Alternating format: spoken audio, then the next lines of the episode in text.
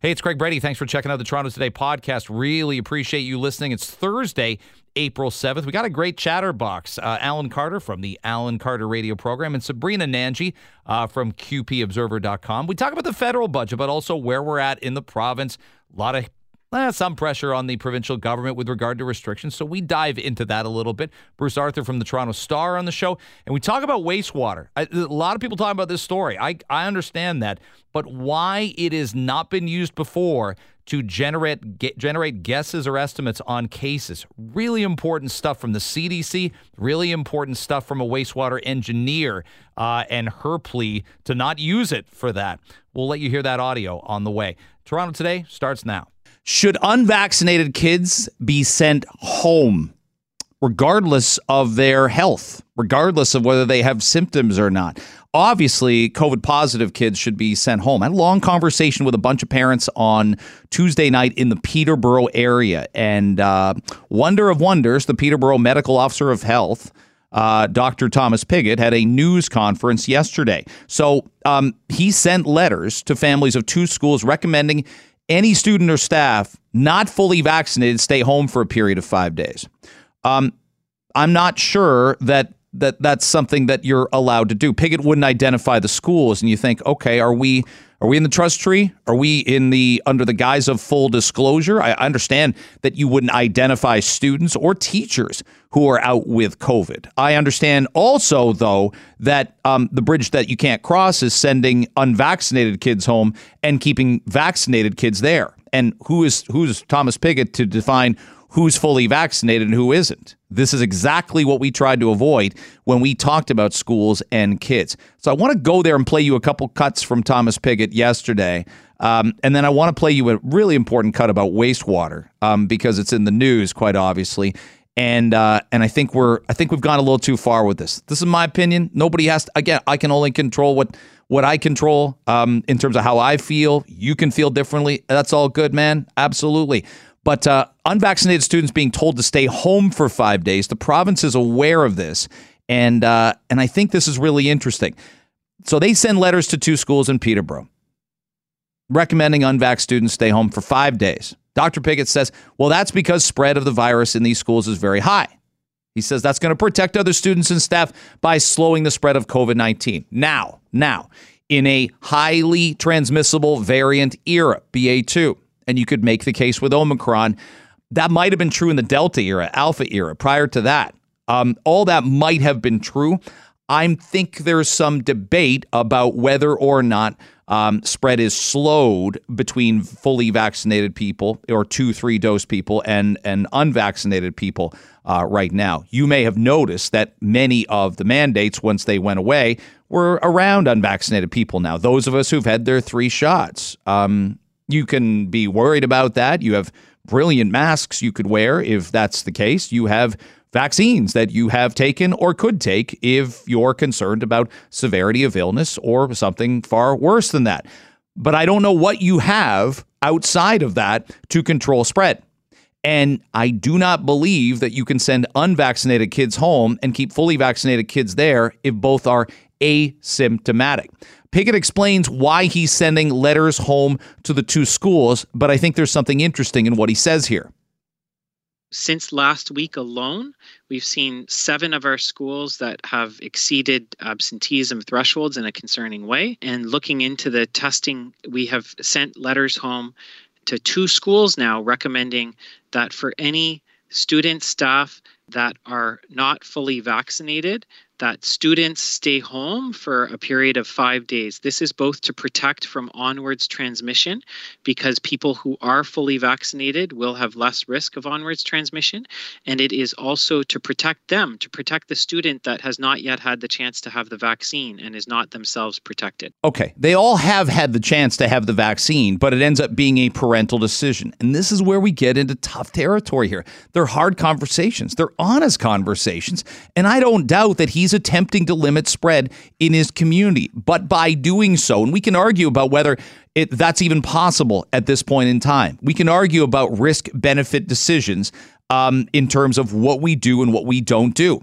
we're we're to the point right now where I think a lot of things are happening and all the boxes check. Are we making our own individual risk assessment? Yes, we are. Has the provincial government quote unquote left us alone to do that? Yes, they have. Should they be giving more guidance? Should they should Kieran Moore, should Dr. Kieran Moore be more present than he's been? Yes, yes, and yes. You got no complaint, no question for me on that. Should there have been more of a push for a third shot for vulnerable people? Yes, yes, yes. You got absolutely all that is true. But here's where the struggle goes. And it's about what a kid's right is and what that little boy or girl is allowed to do and what they are judged by doing is bad enough. There's so many things that have been bad enough for kids. So many things that I wish we had done differently. Um, every single one of us. I'll raise my hand and I'll absolutely say that after 26 months. It'd be great if some of the really prominent you know doctors that are kind of that kind of like to give the shots and like to like to bully a little bit and and and on on Twitter and whatnot. It'd be nice if they said what they got wrong. It'd be nice if they made themselves accountable, but I can't make somebody else do it. You can only control what you can control. Dr. Piggott tweeted this out two days ago. Significant illness in schools due to COVID 19 is being detected here this week. We are continuing to dismiss children who are not fully vaccinated. Well, you can't do that. You can't send home not fully vaccinated kids. The kids didn't have a choice potentially as to whether to get vaccinated or not. I spoke to a father two nights ago, eight year old son. The whole family had COVID. The parents are three shots in. The kids were not vaccinated. That was their call. You can have your judgment. You can have your opinion about it. That's what makes the world go around. Opinions. Fantastic. You can't send a kid home because he isn't vaccinated. He or she didn't have a choice. We tried to tell some of these politicians this. You can't mandate this new vaccine for 5 to 11 year olds and say you can go to school, but you can't. Because guess who suffers? The kid that can't make that particular choice. Piggott writes If your children haven't been vaccinated, it's not too late to catch up. I strongly recommend, all continue to be, uh, to, be, uh, to, be, to wear masks. Okay, you can make that recommendation. But you can't, you can dismiss symptomatic kids. You can send sick kids home. You can send kids with positive cases home. You can send kids home that you know documented have have a sibling in that household who have a positive case. You can't be sending kids home because they're not vaccinated. And somebody needs to step in here and stop this person from doing just that. And if I were the if I were the medical officer of health, I know, right? you don't want that but you'd want I'd want to be crystal clear. I'd want to make sure that the communication was right. You can't even ask if they're vaccinated or not. We're not allowed to ask teachers. Oh my gosh, I heard that all summer. Hey, do students have a right to know? Gosh, I asked Karen uh, Karen Littlewood this in January when she was kind of stomping her feet about well, we shouldn't open schools on January 17th. We're not ready yet. We need a couple more weeks. Do you need a couple more weeks after those couple more weeks? I don't know. Um, but she, I, I said, don't kids and parents have a right to know if they have an unvaccinated teacher?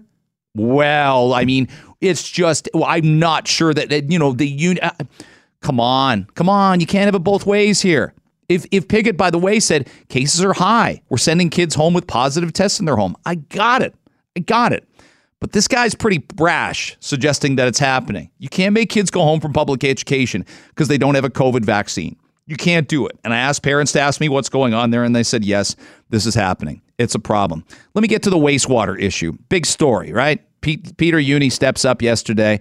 I know that I know there's people saying, I thought he retired. I know. I, it's it, uh, you remember what about Bob? Richard Dreyfuss can't get rid of Bill Murray. He can't get rid of him. He shows up at anniversary parties. He's in the town. He's uh he's you know he's he's teaching uh little little uh the little kid how to swim. Ziggy. Uh, he can't get rid of Bill Murray. That's how I feel in this province right now. So, um, regardless of all that, let's let's put let's put it down to raw facts. Wastewater comes out yesterday and tells uh, Cynthia Mulligan, fantastic journalist, no doubt about it. Tells Cynthia Mulligan, you know what I think? I think the wastewater tells me there's 100 to 120,000 cases in Ontario daily, daily happening in a province of 14 million people. Okay, well, Jüni also estimated there were nearly 3.8 million people, almost 4 million people that got Omicron. And he estimated that on February 24th, 40 plus days ago. Okay, he might be right about that. Omicron was everywhere. I'm not going to dispute those facts. And by the way, you've heard me back Peter Jüni when he's been right about things. He said we shouldn't close outdoor activity. You're damn right we shouldn't have last May. He said the third wave is going to be worse than the government thinks it is. Damn right. He was right about that. So I've been really consistent on this person, really consistent. But uh, guess what? I don't just parrot everything he says and repeat everything that is right or wrong. He was wrong about Omicron severity. Where's the explanation about that? He was wrong about Delta crushing us in September and October. He's on a bit of a, a, bit of a streak here. You know, you see that team in the box in in the uh, standings in the paper. You know, three L, L three, L five. That means they've lost a bunch of games in a row. That's this guy right now. Okay, so he brings that up about wastewater, and we go, "Oh my gosh, what do we do? Should we shut things down? Are we locking back up again?" Let me document this. The CDC strongly discourages any firm estimate of COVID cases via wastewater data it quote isn't a credible primary source and i've heard this from epidemiologists we were talking about wastewater on this radio station on this show back in the fall of 2020 it is quote not possible to reliably and accurately predict the number of infected individuals in a community based on wastewater testing listen to this wastewater engineer germany by the way or rather uh, the netherlands absolutely wrote the book on uh, wastewater and where they could detect cases and where they couldn't. But here's the question on ITV just two weeks ago whether you or not you can trace cases based on wastewater. I mean, it's a wastewater engineer. What does she know? Here's the clip. Can the data also be used to estimate the, the actual number of infected people? Um, from what we've done, I would be hesitant to do that. I know colleagues have tried that, but in, in that sense, I, I, would say we don't know enough uh, from the from the medical uh, side how many uh, or how, or how much virus one person actually excretes, and um, I would I wouldn't do that. But I'm a wastewater engineer, so Right. You know if it's there in your community, and that's really helpful. It's been helpful for other diseases before. There have been polio outbreaks in uh, in cities in the last 40, 50 years. I mean, wastewater is not some 21st century technique here. It makes a lot of sense. Check out what people are uh, excreting when they go number one and number two and figure out if disease is there. And they're able to do it with COVID. That's great. I'm for it. And I've been talking about it for a long time, but you can't estimate cases with it. Never. We're the only jurisdiction on planet Earth that's doing it right now. Big paper out in the Lancet in December of 2021. Monitoring of community level transmission of SARS CoV 2 in wastewater can identify the presence mm-hmm, of COVID 19 in the community. Here's the hard part to handle. But methods for estimating the number of infected individuals on the basis of wastewater RNA concentrations are inadequate. Inadequate. We're running with inadequate. When was it okay to run with inadequate? You tell me. 289 975 1640 via text 289 975 1640. I, you know, again, Ontario, yours to discover. That's a great slogan. It's on our license plate unique when it comes to COVID? Is that on our next license plate? We're the only people doing this. Inadequate. The big sports occurrence today is uh, the Masters at Augusta, Georgia. I've never been. Um, my dad, I've been to Ryder Cup. I bought a big time price ticket for my dad to go to Ryder Cup with me when it was at Oakland Hills in Michigan. He loves golf and he's gone down to the Masters for practice rounds before, but I've never gone. I've been to Georgia and I you see like road signs as to where Augusta is. So it's always sort of might be that bucket list thing. Maybe someday. Today would be quite the day to be there. Tiger Woods will tee off around 10:34 a.m. And how do we even contextualize this? He's 46 years old now that in itself, that's the same age Jack Nicklaus was when he was 86. And I know he doesn't look as old as Jack Nicklaus did. Um, we're just, we, we all live a little bit better. We all live a bit longer. But Jack, that was a remarkable thing. He's the oldest ever uh, winner of the Masters at age 46 in the modern era. But Tiger Woods broke both legs in a car crash last February of uh, 2021. He's driving almost, this wasn't any fender benders, driving twice the speed of the limit, going nearly 90 miles an hour on a downhill stretch of road, lost control of the SUV. My big recollection is they, they bring the car up on a suspension, like a, like a Lexus SUV. The, the damage is unbelievable. So you're like, well, that's that. He was, you know, a little banged up anyway. He's had spinal fusion. He's had significant injuries to his neck, his back, everything He's playing in the Masters today. I don't even know what to say about it. Maybe our next guest will. Our next guest is a sports medicine physician, medical director for the Center of Health and Sports Medicine uh, in Toronto, and an assistant professor at Department of Family and Community Medicine at U of T. And and for clarity's sake, um, Dr. Howard Winston, when I tell people I've had work done, you, are who I think of. Even though you were my second surgery, you uh, you fixed a torn meniscus of mine about nine years ago, and I've been I've been flying since. I still don't eat right. I know not much you can do about that, Doctor Doctor Winston.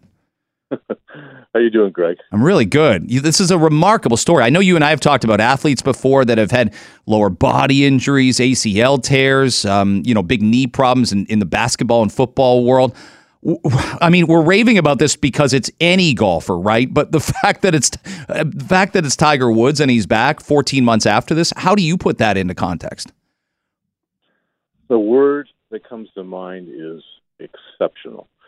This is an exceptional, exceptional human being, an exceptional athlete, and it's interesting because when this when this accident occurred, and once the um, the true color of the injuries surfaced, everyone was saying, "That's it, his career's over. Mm-hmm. career's over. He'll never golf again." And I, it's funny, I never had that feeling about him. I never had that feeling about him. I just it was just one of those. Here's another challenge for an exceptional athlete, and he is going to show us. You know, I can't tell you what it's going to be a year from now, a year and a half, but he will show us. And here we are, 14 months later, and um, as uh, Fred Couples said, he looked phenomenal. he did a practice. He did a practice round with Fred Couples on Monday, and he said he looked phenomenal. So the, the, the for people who don't follow, and again, who doesn't know who he is? Everybody does. But he won the 2008 U.S. Open after a twice fractured left leg. He was coming back from that. He's had back problems, nearly uh, wipe out his career. So there have been loads of surgeries. This was not a significantly healthy person, Dr. Winston, until the accident, which made I thought we'd seen everything right in 2019. He's had broken legs, painkiller addiction, crushed ankles, bad neck, and he won the 2019 Masters. And we're like, there's the cherry on top of the career. And he's back today. Does the name Evel Knievel mean anything to you? As a really little kid thinking, yeah, there's a guy in a white suit and he's going to jump a motorcycle over like a bunch of crocodiles or something. Yeah, exactly. But but, but don't don't forget he had he had a microdiscectomy in his back in December of 2020 before this accident in February 2021. You know, people don't even talk about that. I mean, he was recovering from that. You know, and here he goes and he suffers, you know, these like what should be career-ending injuries. But he's an exceptional person. The one thing he didn't injure was his heart. He has the hugest mm. heart. I mean, like for, for an athlete, I mean, let's talk about the actual injury. He had a comminuted compound fracture of his right leg, which means multiple fragments of bone broke through the skin, risk of infection, risk of loss of blood flow, um, and therefore loss of potential limb, and the potential for compression syndrome. Okay, mm-hmm. so he had surgery to reverse all these. Now the incredible thing is he has a, a metal rod that's you know, full length of the leg that's put through his uh, his tibia in his right leg, which allows for such a faster recovery. I mean, this was invented about uh, 90 years ago or so during wartime. You know, they're trying to see how how can we heal people faster to get them back out uh, onto the uh, onto the field. Um, and this rod was invented. And ever since this rod was invented, we can get people weight bearing so much faster, and the bone heals. And and the and bone's going to heal very quickly in someone like Tiger. Mm-hmm. And the rest is all soft tissue. We don't know the extent of the soft tissue injuries because he also had injuries to his ankle and his foot, etc. But bear in mind, he will recover. The tissues will recover. You know, he can recover his mechanics, his stroke. But it's not to say he doesn't have pain, right? You know, from all of this, uh, particularly when you injure joints, there are bones, but there's also cartilage, and cartilage, unfortunately, is hmm. irreparable. So once cartilage is damaged, that's a life of pain, and and, and mm-hmm. on the on the road to you know an arthritic joint, et cetera, et cetera. But it, you know, everyone has different tolerances to pain, and he's one of those guys. He he's just determined he's just determined. He's a, he's a super superhuman guy. He's exceptional, and I'm sure he'll make the cut. Yeah, yeah. Dr. Howard Winston's our guest, by the way, on Toronto today, sports medicine physician, medical director for the Center of Health and Sports Medicine in Toronto. Is there a year, Dr. Winston, where um, you, you say the, the technology is there that allows this to happen again? I know, I think you and I have had a couple conversations about athlete. You, you take Bobby Orr, right? Archetypical examples. Got just n- never the same knees after age 29. He tried to gut it out in the mid 70s, but but modern technology might have let Bobby Orr play a lot longer. Can Tiger Woods even be considering playing today, 20 years ago, 30 years ago? Um, I I think the sophistication of you know you hear every athlete you know when they accept their their winning trophy you hear every athlete thank their team. Okay, well they didn't really have teams 30 years ago. No, now they have a team. They have a team. They have a, a you know head physical therapist. They have a head physician. They have a chiropractor. They have uh, you know a, a psychologist. I mean they they have a team of individuals that helps them get to the level that they compete at. So the technology, if you're talking about equipment or if you're talking about surgical equipment, things like that, I don't know how much it's changed in the last 30 years. I mean, we had these rods 30 years ago as well. But we are so much more uh, scientific about training. We're so much more scientific about eating and you know what number of calories you should be taking and what what the calories should be made of. It's much more scientific in that regard. And the you know the first person who I remember in athletics who who really kind of had that team setting was Martina Navratilova.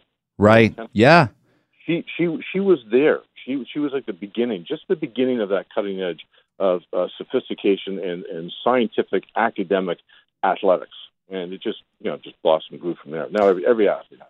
Is it possible, like Tiger Woods? I know when I covered the Red Wings in Detroit, Steve Yzerman couldn't run. He had an osteotomy. You know exactly what that is. I think I tried to tell you I needed one. You're like, stop, just leave the diagnoses to me. But um, but he had an osteotomy, and Steve would tell me I can't run, but I can play hockey because I can glide and I can stop. It's remarkably painful. He was banged up in the at the 2002 Salt Lake Olympics. It's possible Tiger Woods couldn't even go for a jog for say 5K, but he can play golf. Does that make sense? Yeah, but uh, quite honestly, you say 5K. I, am sure he couldn't. He couldn't run 500 meters. Really? Uh, without without pain. Yeah. And, and I, I saw a comment just in the last couple of days about the uh, undulations of the course, you know, at Augusta. So it's it's going to be a real ch- his honestly his greatest challenge this weekend is going to be walking the course. And you know uh, that you're not allowed, obviously, a cart. There's no exception to that. Mm-hmm. There were some contested, uh, you know, uh, challenges to that, like Casey Martin. You remember that? Yeah, that's about 30, yeah. 25 years ago. You're right. Yeah. Yeah, yeah. And uh, he sued. He sued the PGA. Um, in any case, that's going to be his, his biggest challenge. He's going to have pain. And mm-hmm. it's difficult for him to walk up a hill, walk down the hill. And that's, you know, stuff that we take for granted. I mean, we, we, we do that all the time. But it's going to be difficult for him. Um, last thing, have we redefined? I think this is a fascinating, a deeper, deep dive, and I hope we get to talk about it again. Are we redefining age, and is that about medicine? I'm, i joke earlier, like my Jack Nicholson, Jack Nicklaus, when I'm watching with my dad. Yeah, like 46, like 46, 46 year olds then look like 60 year olds to us now it just is how it is. We live better, we we eat better, we we train. All these golfers. We don't I hate to pick on one guy. We don't see a lot of Craig Stadlers on tour. We see a lot of guys that look like Dustin Johnson and Jordan Spieth. Are we redefining what age is? The best two of the best quarterbacks in the NFL, right, are Tom Brady and Aaron Rodgers, as you know, and they're 44 and 39. And Ben Roethlisberger was 38. Are we really redefining who can do what when the, Roger Federer, right? Are, are, we redefining who can do what with age? Like it, it's almost like we got to blow out every consideration of when you're an older athlete from 20, 25 years ago. Yeah, I, I think it just comes down to the fact that, that athletes today um, really consider this a job. And if you want to keep your job, you've got to be at the top level as best you can. And that, and that means, you know, obviously taking care of yourself. I mean, remember Babe Ruth. I mean, you know, he played a game and then went off for, you know, five or six beers after the game. This happened for whatever the length of the season was back then. Mm-hmm. You know that doesn't happen today. Um, so I think that the uh, the level of seriousness of the athlete and recognizing that you know in order for me to you know perform in this role on this team for a number of years and try and stay healthy at the same time, you got to take it pretty darn seriously. And so they do in every category, and that's why they have teams. Howard Winston, uh, sports medicine physician and surgeon, and yes, uh, medical director, Center for Health and Sports Medicine in Toronto. You did wonderful work for me. I can't recommend you enough to all my friends, and thank you very much uh, for. I'm sure I'll come back and see you someday. I'll titanium something like I'll need something at some point in the next twenty. Don't retire, is what I'm saying. We don't we, we don't want that anytime soon. Always a privilege, Greg. Bruce Arthur, Toronto Star columnist, joins us now. I love talking to Bruce. Have you been to Augusta? I forget if you have or not. I have never covered a jo- golf major. It's on my list of things I'd like to do, but there are a few other things on the list of things I'd like to do. But I think Augusta's probably of the majors. That's the one you want to go to. I know. I feel I, I feel uncomfortable. I remember all the stuff about you know no women members, and I think it's uncomfortable. I think I there there have been some there's some racial history at that club if people want to Google it. So I'm all, always like I don't know if I. I always felt comfortable saying it was my favorite major. I like the I like the British, eh, even though you're not supposed to call it that, because you can get up early and it's done by two o'clock. Absolutely true, and also the golf course is different every year and crazy every year. And there's those years where they have to punch 200 yard drives with like a low in the wind so it doesn't go sideways into the ocean. Like that stuff is great. Augusta is complicated, but so is America. Like you can't really scratch the surface of America very far right now and not find troublesome history and other problems.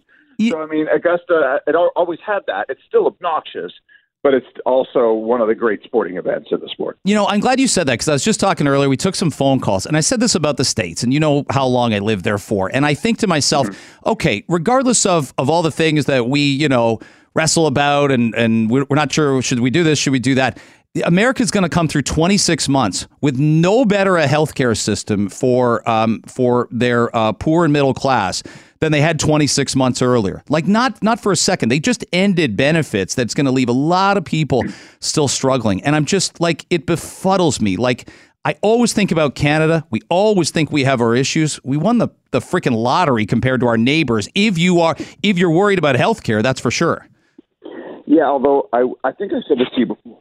One of the big dangers in this country is when we compare ourselves to the states. If that's the bar, right? If we just need to be right. better than the United States, and there's a lot of things the United States does really well, and there's an enormous amount of that society which is inextricably broken.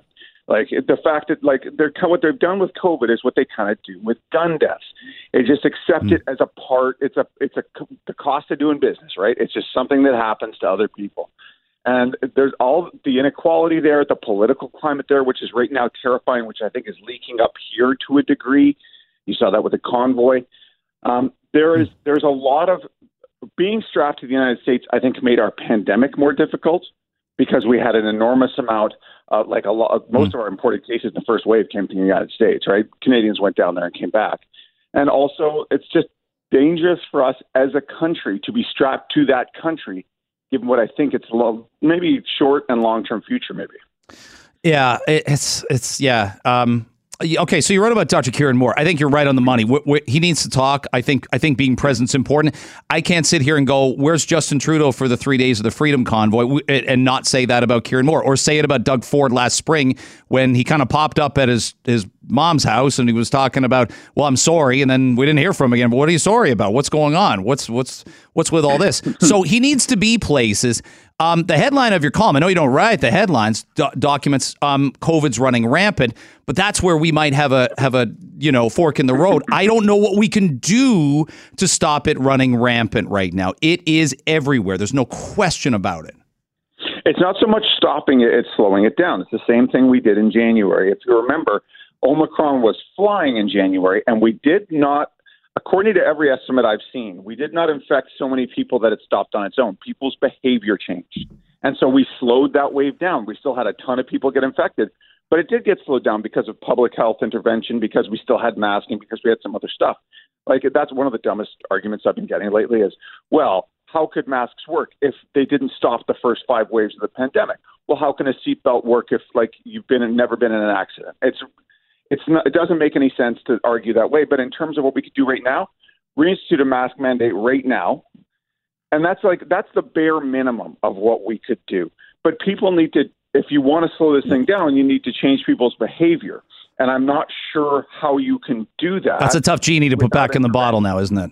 And that's the thing is once they did this, once they took the masks off for people and basically said, go on with your life, we're just going to go ahead and ignore this the problem is the virus doesn't really care if you ignore it. In fact, it, it works way better for the virus. And right now, there is probably as much or more COVID circulating in Ontario as there has ever been at I agree. point in the pandemic.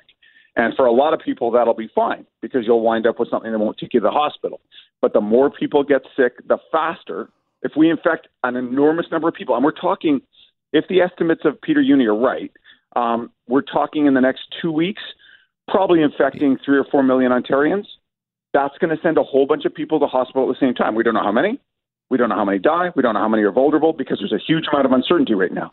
But that's basically what we're looking at right now in the next two weeks of infection, probably, and three weeks of hospitalization climb after that. So a question on that, but I, I want to know what what the purpose. I think this is a fair question. What is the purpose of slowing it down? I'm not saying let's lay down and let us let it take it let us let it let us get taken at once. What's the end game? What's the purpose of a slowdown? Why does it matter if I get it in January or I get it in March or I get it in May or I get it in July? Do you do you think you do you think you and me can avoid getting it? See, here's the thing. This is where you and I look at this differently. It's not about when you get it. It's not about when I get it. It is for us, but societally it isn't. What it is, it's like if you're buying a house, there's going to be a lot of talk about housing today, Yeah, right? In terms yeah. of federal budget, there's a lot of talk about housing. Every conversation you have, do you want to pay for the entire house at the start, or do you want down payments? Right? You want a mortgage. That's what this is. Is you slow down the payments, which means instead of so in our last wave, we put 4,000 people into hospital at the same time.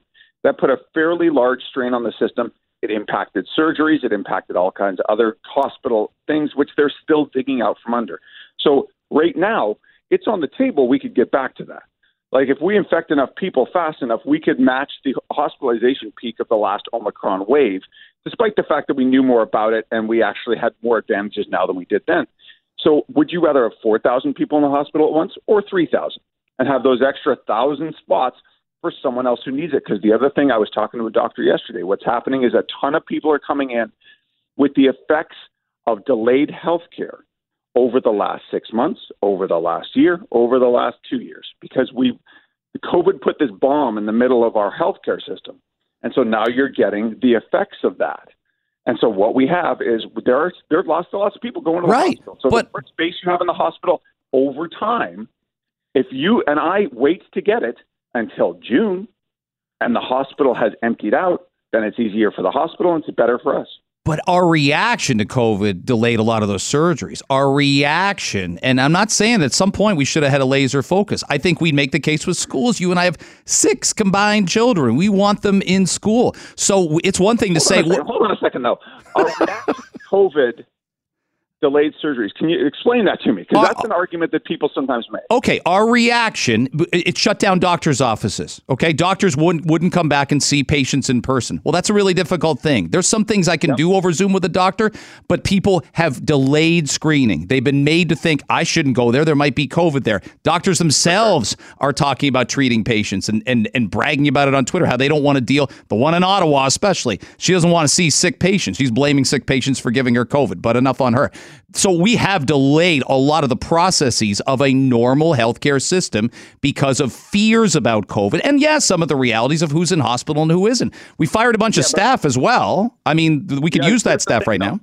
What what you're talking about when you go back is is that when when we cancel surgeries because there was too much COVID in the hospital, when family doctors didn't do uh, basically screenings and stuff like that, part of that was a worry about the virus, which uh, for the first three waves was fairly fair because you got to remember that doctors also deal with the most vulnerable patients in society. A doctor will deal with older people, with immunocompromised people, right? That's a problem. The, the impacts of the medical system are largely because there was too much COVID. It wasn't because we kept you and I from going to a restaurant. The school thing is a separate thing. School thing is something that we should have prioritized societally, but we prioritized other things instead in terms of business. That was a decision this province made and a lot of provinces made. Um, but in terms of uh, the interruption of the healthcare system, it's a huge issue. And you're right that there was there was fear of COVID that caused an, a, a a problem within the system. but that wasn't it. It's that there was a ton of COVID and it killed a ton of people and it killed a lot of the most vulnerable in society who doctors interact with on a regular basis. I guess the biggest question, and uh, I know we're tight for time, is where, what makes things different six months from now? We don't know. So that means the fact we don't know, we don't have hard evidence. I, I can I feel like after 26 months, we can only do things based on hard evidence. And you're right, there are risk mitigation tactics that work. And what what our what my 78 year old parents should do should be different than what our six kids should do. Those should be different tactics and different levels of risk depending on the circumstances.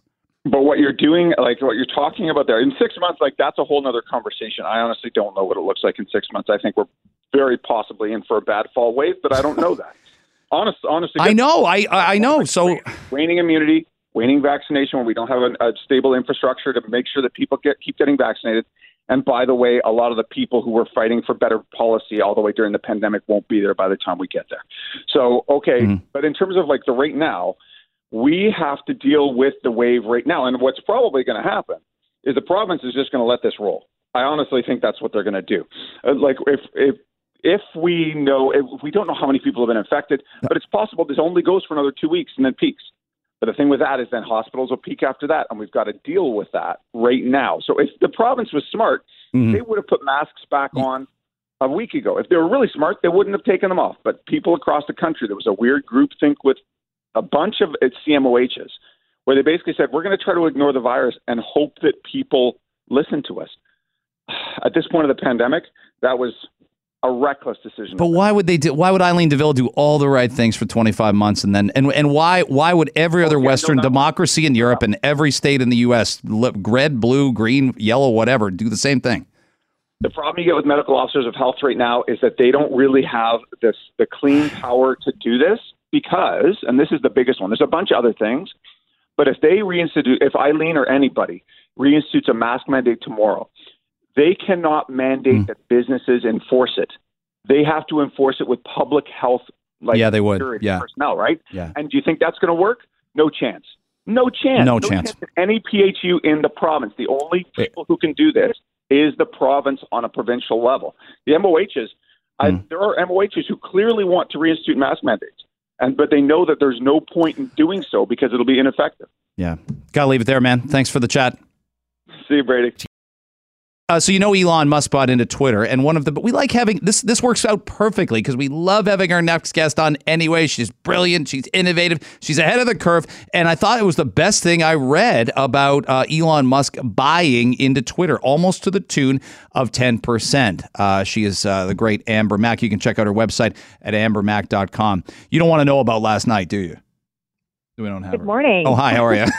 I'm sorry. I didn't know who you were talking to because I, what happened last night. um, you know, gym hot tub. You're just sitting there. You're you're trying to you know just cool off after a workout. Life's really hard, right? It, it, it's it's it's I I got a lot of unsafe spaces, and these two dudes brought this like phone in and just started blasting a tune, and I'm like, no, this is a community. You would never have that in the sauna. So why's the hot tub okay? I didn't get it. it's okay. I usually uh, pause when someone asks me that question. uh huh. Exactly. Exactly. Um, I loved what you wrote about uh, Elon Musk. I, I, I like that you you know I, I think we defend our ability on Twitter to and our, our right basically to engage, to learn, to uh, have fun, to have a debate. Um, but uh, but you write this. I'm certainly concerned about how the power of a free speech absolutist with infinite privilege could lead it to being an unsafe place for everyday people. And so many people I saw forwarded what you said to me. I read it anyway, but um, you, you like it, you're preaching to the choir here for a lot of folks.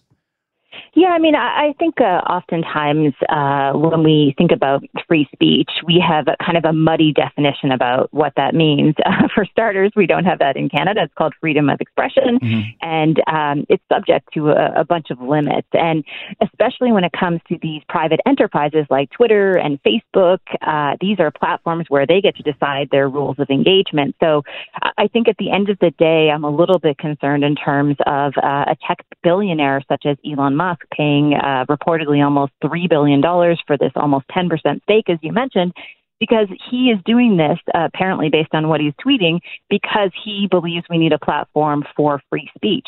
Uh, there are many problems with that. Has he been? Would you classify him as as having been a bit of a a, bully on Twitter? Would you say is that is bully a fair term? They're my words. So if you say nah, nah I wouldn't go quite that far. That's okay. Oh no, I I would definitely go that far. I, I think you know when I wrote this uh, in my newsletter, I called him a schoolyard bully mm-hmm. because mm-hmm. uh, that's a lot of what we're seeing from him. And if we think back, you know, it doesn't take too long to do a, a quick search. Uh, we know that when there was that uh, cave rescue of those uh, children, he called one of those re- the rescuers a, a pedo guy. Um, he's shared transphobic memes. He's called a BuzzFeed reporter who he doesn't know a child rapist. He's called our prime minister or compared him to Adolf Hitler. I mean, the list goes on and on, and he eventually removes those tweets. is this the person that you think is a guiding light in our, our social media future? My answer would be a hard and fast no. Yeah, you describe it. You said it should not come with a golden ticket to behave like a schoolyard bully, and uh, and that's the problem. Like money can buy a lot of things. It sure can buy influence. It sure can buy power. And for something that for so far is free, something that doesn't even have advertisements, it's uh, and and that promotes and allows freedom of expression. Um, it's changed a lot. Uh, look, the the innocence of the platform has certainly changed a lot since the first couple years. A lot of us were on it, but it's uh, we're we're getting into some murky territory here. We really are. And, and you know, the question I would love to uh, ask, uh, whether it's Elon Musk or, or, other people who are saying, hey, we want uh, speech to be freer on this platform, is uh, what does that mean? And, and what I mean mm-hmm. by that is, you know, we've seen it. We're on Twitter all the time. It's really difficult to get kicked off Twitter. I have friends who've had uh, death threats. Um, we've seen uh, people who have, uh, you know, called a number of people names, uh, and and you know, in many ways, they're libelous for those uh, actions. It's not uh, an easy thing to get kicked off Twitter in the first place. So, what is it that you are not free to say? I mean, that would be my question because you can report something thousands of times and the person keeps showing up you do wonder what the like it, the end game to me, Amber, is, and I, I like I just this sounds so obvious to me, and yet what's the incentive for Twitter to do it unless all of us are going to walk away en masse Is you back it with some form of of a credit card that validates your ID. So when there is a threat, when there is a legitimate mm-hmm. complaint, mm. maybe there's I'm sure there's illegitimate complaints. There's people, well, you know, he bullied me. No, he just disagreed with you. When there are patented violations of speech and threats and things that are are terrible. Um, you, you, you double back, you've got a credit, but the anonymity, the idea that people can just create another account within a minute and a half, it's not great. It, it, it has no semblance of accountability for these kind of actions that really have real life consequences.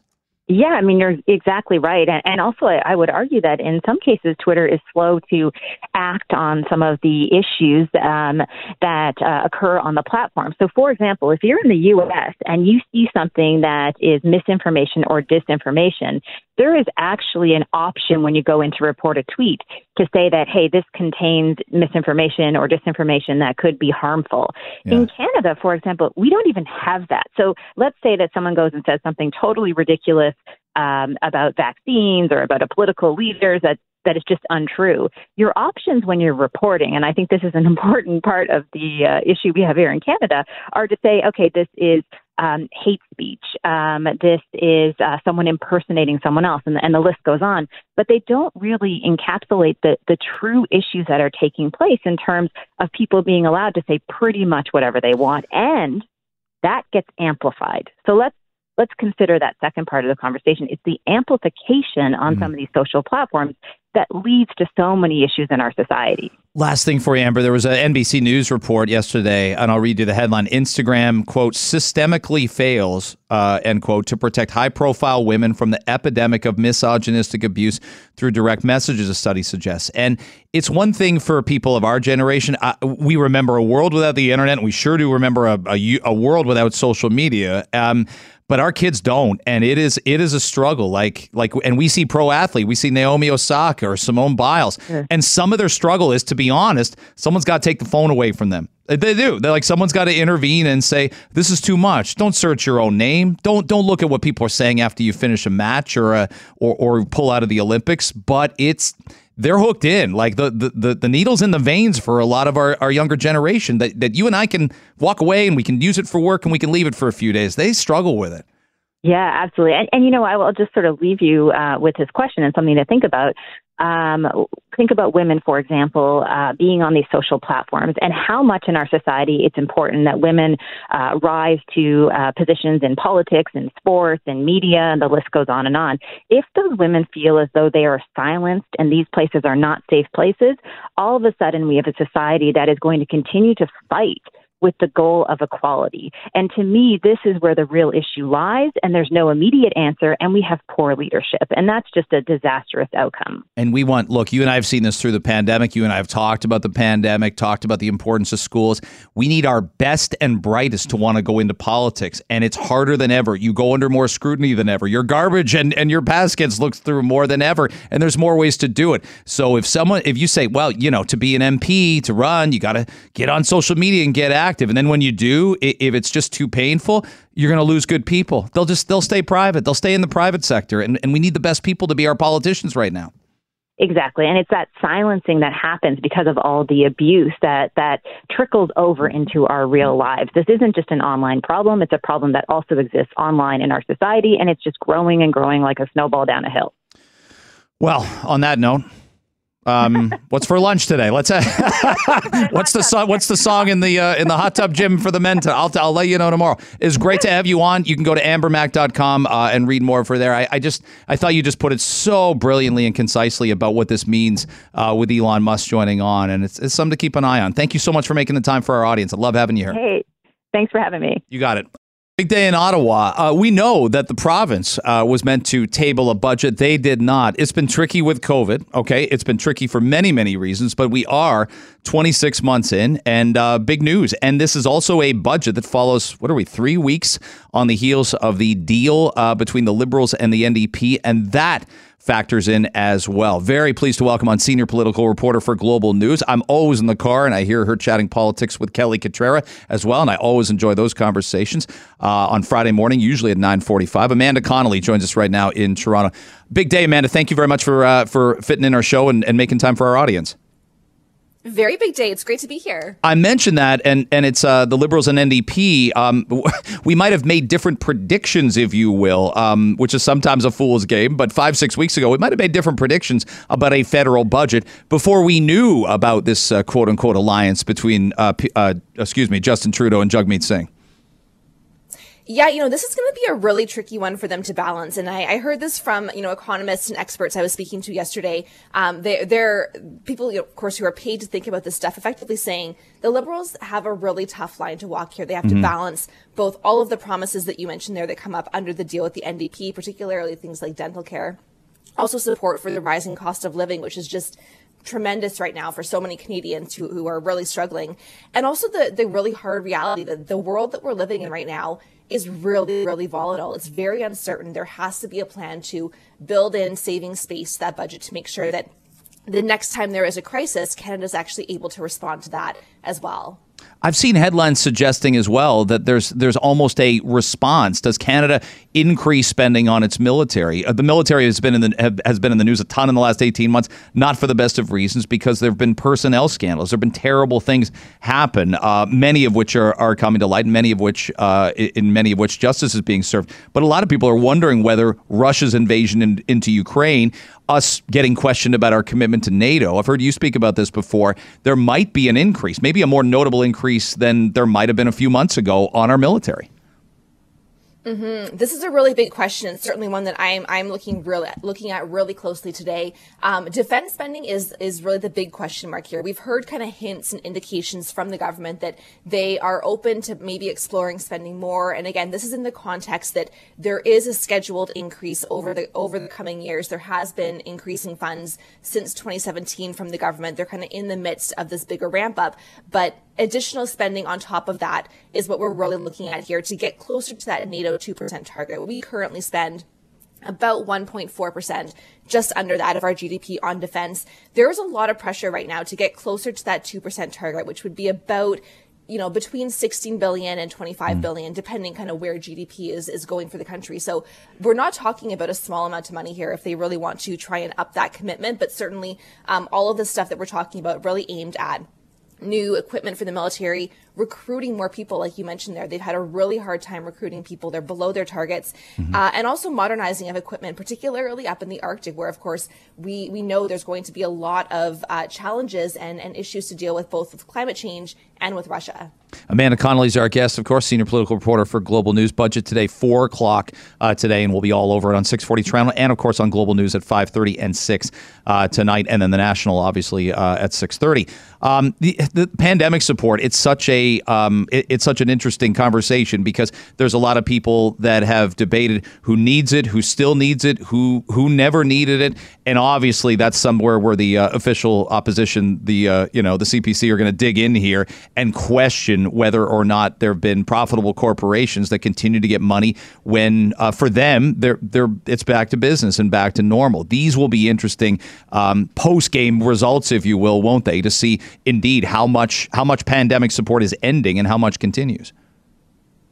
It will absolutely, and and again, we're kind of in this interesting, of course, inflection point here with the pandemic, where um, there there are still people who are who are struggling. There are still people mm-hmm. who are having um, difficulties, and, and and industries as well as sectors that, that have had a really really hard time.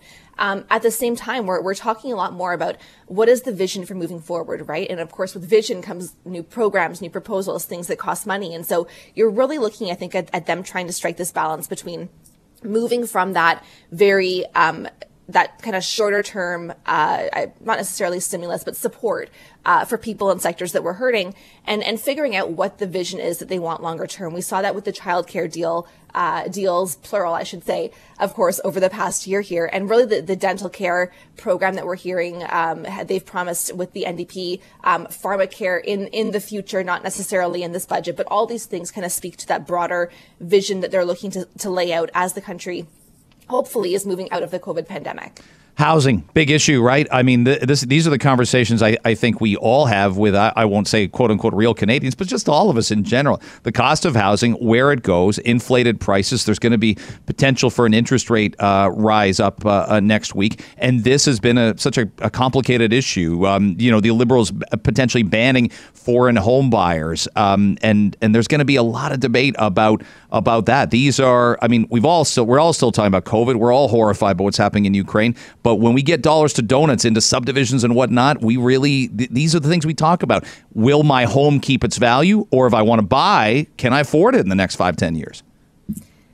This is a, a, really big question. And, and again, you know, I'll be frank. I'm a, I'm a millennial. I do not own a home. I live in Ottawa, not Toronto. And so I know it's mm. even harder for folks who are kind of in the, the even bigger cities uh, to do that kind of, that kind of thing. But this is something that's on so many people's minds, both as you mentioned there, in terms of people who are concerned about their home holding its value and also trying to get a foothold into a really, really tough market right now. And so the Liberals ran hard on this during the campaign. They really put a lot mm-hmm. of effort into their platform around um, housing promises. And again, there's been some mixed reviews from, from housing kind of experts and economists about what might actually work. Uh, we, of course, don't know that until we see things actually roll out, but th- that's a big thing that we're going to be watching for today is the, the, the promise in the platform, as you mentioned, for potentially a foreign buyers ban, looking at more support as well to get uh, municipalities and communities to actually build more housing and, and free up some of the zoning regulations that um, we've heard again and again have been so restrictive towards getting uh, kind of higher density and, and more development, particularly around downtowns and the, the inner parts of cities. And so all of this really is kind of the, the, the, big kind of expectations that have been laid out that the, the government has laid out for themselves really um, and, and again very very certainly real and serious concerns from so many people both looking to um, plan their futures based on the value of their homes and also people who who really are wanting a shot to get into that same market Great insight from senior political reporter for Global News, Amanda Connolly. It's great pleasure having you on. and know you've got a busy day, long afternoon into the evening, uh, and we'll be watching for your report tonight. Pleasure. Thank you. You got it. Amanda Connolly. Thanks so much for listening to Toronto Today. Back with a live show tomorrow, which you can hear on 640toronto.com and the Radio Player Canada app. Thanks so much for listening.